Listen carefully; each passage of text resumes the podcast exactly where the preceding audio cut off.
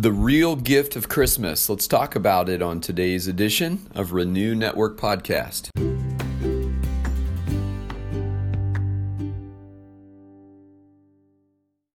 Good morning, my friends, and Merry Christmas to you. I know that this is a busy day for families, and uh, we have looked forward to this day uh, with anticipation in our hearts for the entire year and the moment has come. I hope that uh, today, amidst all of the scurrying and busyness, uh, you will find some moments to rest and to reflect and to consider this amazing and wonderful gift that we have been given in the birth of Jesus.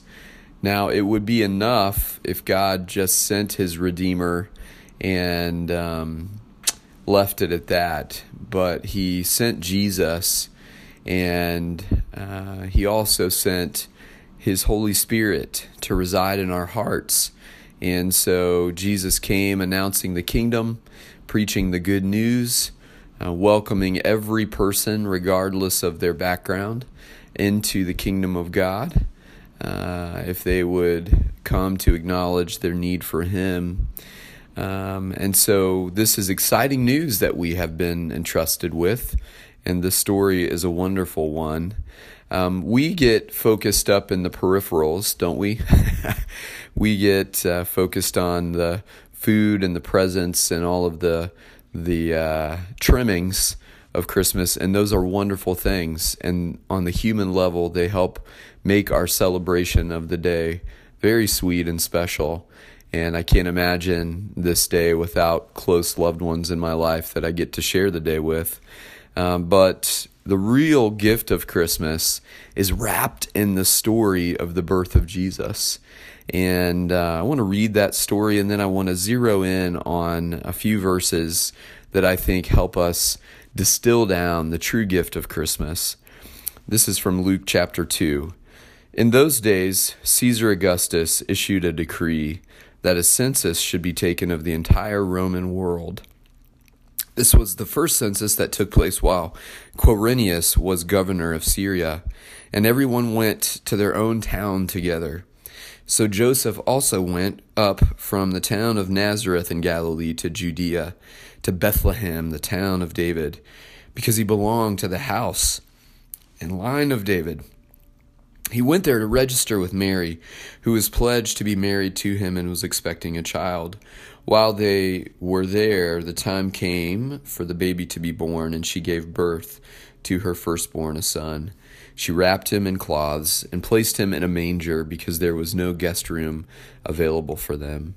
And there were shepherds living out in the fields nearby, keeping watch over their flocks at night an angel of the Lord appeared to them, and the glory of the Lord shone around them, and they were terrified. But the angel said to them, Do not be afraid. I bring you good news that will cause great joy for all people. Today in the town of David, a Savior has been born to you. He is the Messiah, the Lord. This will be a sign to you. You will find a baby wrapped in cloths and lying in a manger. Suddenly, a great company of the heavenly host appeared with the angel, praising God and saying, Glory to God in the highest heaven, and on earth peace to those on whom his favor rests. When the angels had left them and gone into heaven, the shepherds said to one another, Let's go to Bethlehem to see this thing that has happened, which the Lord has told us about. So they hurried off and found Mary and Joseph and a baby who was lying in the manger.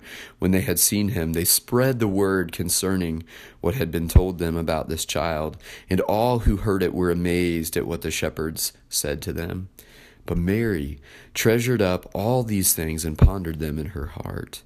The shepherds returned, glorifying and praising God for all the things they had heard and seen, which were just as they had been told. On the eighth day, when it was time to circumcise the child, he was given the name Jesus, the name the angel had given him before he was conceived. Now, this story, if it doesn't stir your heart and awaken joy within you, uh, I'm not sure much could. But there is a truth packed into this story beyond the details of his birth, beyond the shepherds uh, receiving the angel announcement of his birth, and they're rushing to his cradle side to meet their Savior, Messiah, and Redeemer. Um, that is so important for us to consider. In the middle of the passage in verses uh, 13 and 14, we read these words. It says, Suddenly a great company of the heavenly host of the heavenly host appeared with the angel, praising God and saying, and can you imagine the sound, the thunderous sound of this heavenly choir announcing this news? Glory to God in the highest heaven, and on earth peace to those on whom his favor rests. I recently heard a message where our pastor said that uh, the real gift of Christmas is peace, and not world peace in a in a massive sort of uh, global sense. Although certainly that would be a great delight for all of us who live on this earth and struggle uh, day to day to see um, the things that happen all around us the violence and the warring and uh, the division and the discouragement that comes with life on this earth. And so, world peace is a is a great thing, but that's not the peace that the angels were announcing. And peace in our families would be a great thing, but that's not the peace that the angels were announcing.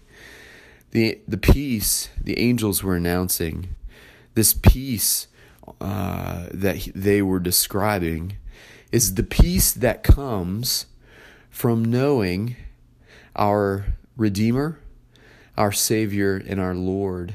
It's the peace that comes when we make our hearts right with God, when we reckon with our need for God, and we make peace with God in our hearts. That's the peace that the angels came announcing.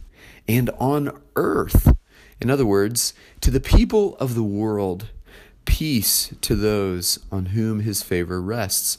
God's favor rests on those whom see Jesus for who he is.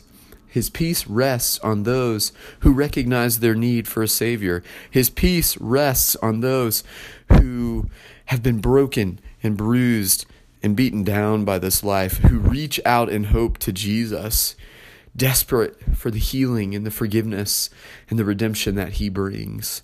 That's the peace that the angels came announcing. And that's the peace that our Prince of Peace, Jesus, came to bring to each of us when we make peace with God in our hearts. The peace that we can know in our hearts as we as we make peace with God is a peace that surpasses all understanding. It is a peace that goes deep and wide despite the circumstances that we're facing. It is a peace uh, that reminds us that in Jesus we are overcomers.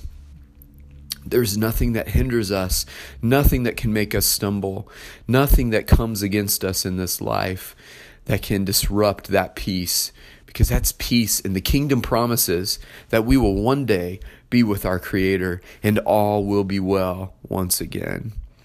My friends, I pray that if you don't know that peace, that you would come to know that peace because it can only be found in one place. It can only be found when we reckon ourselves with Jesus and we come to uh, that manger and we receive that gift and we say thank you to the Father. I pray that you know that peace that surpasses all understanding and that the Prince of Peace himself would reside in your heart this day and always. Merry Christmas, my friends. May you find hope in your hearts as you consider these words and enjoy the day with your loved ones and families. God bless you.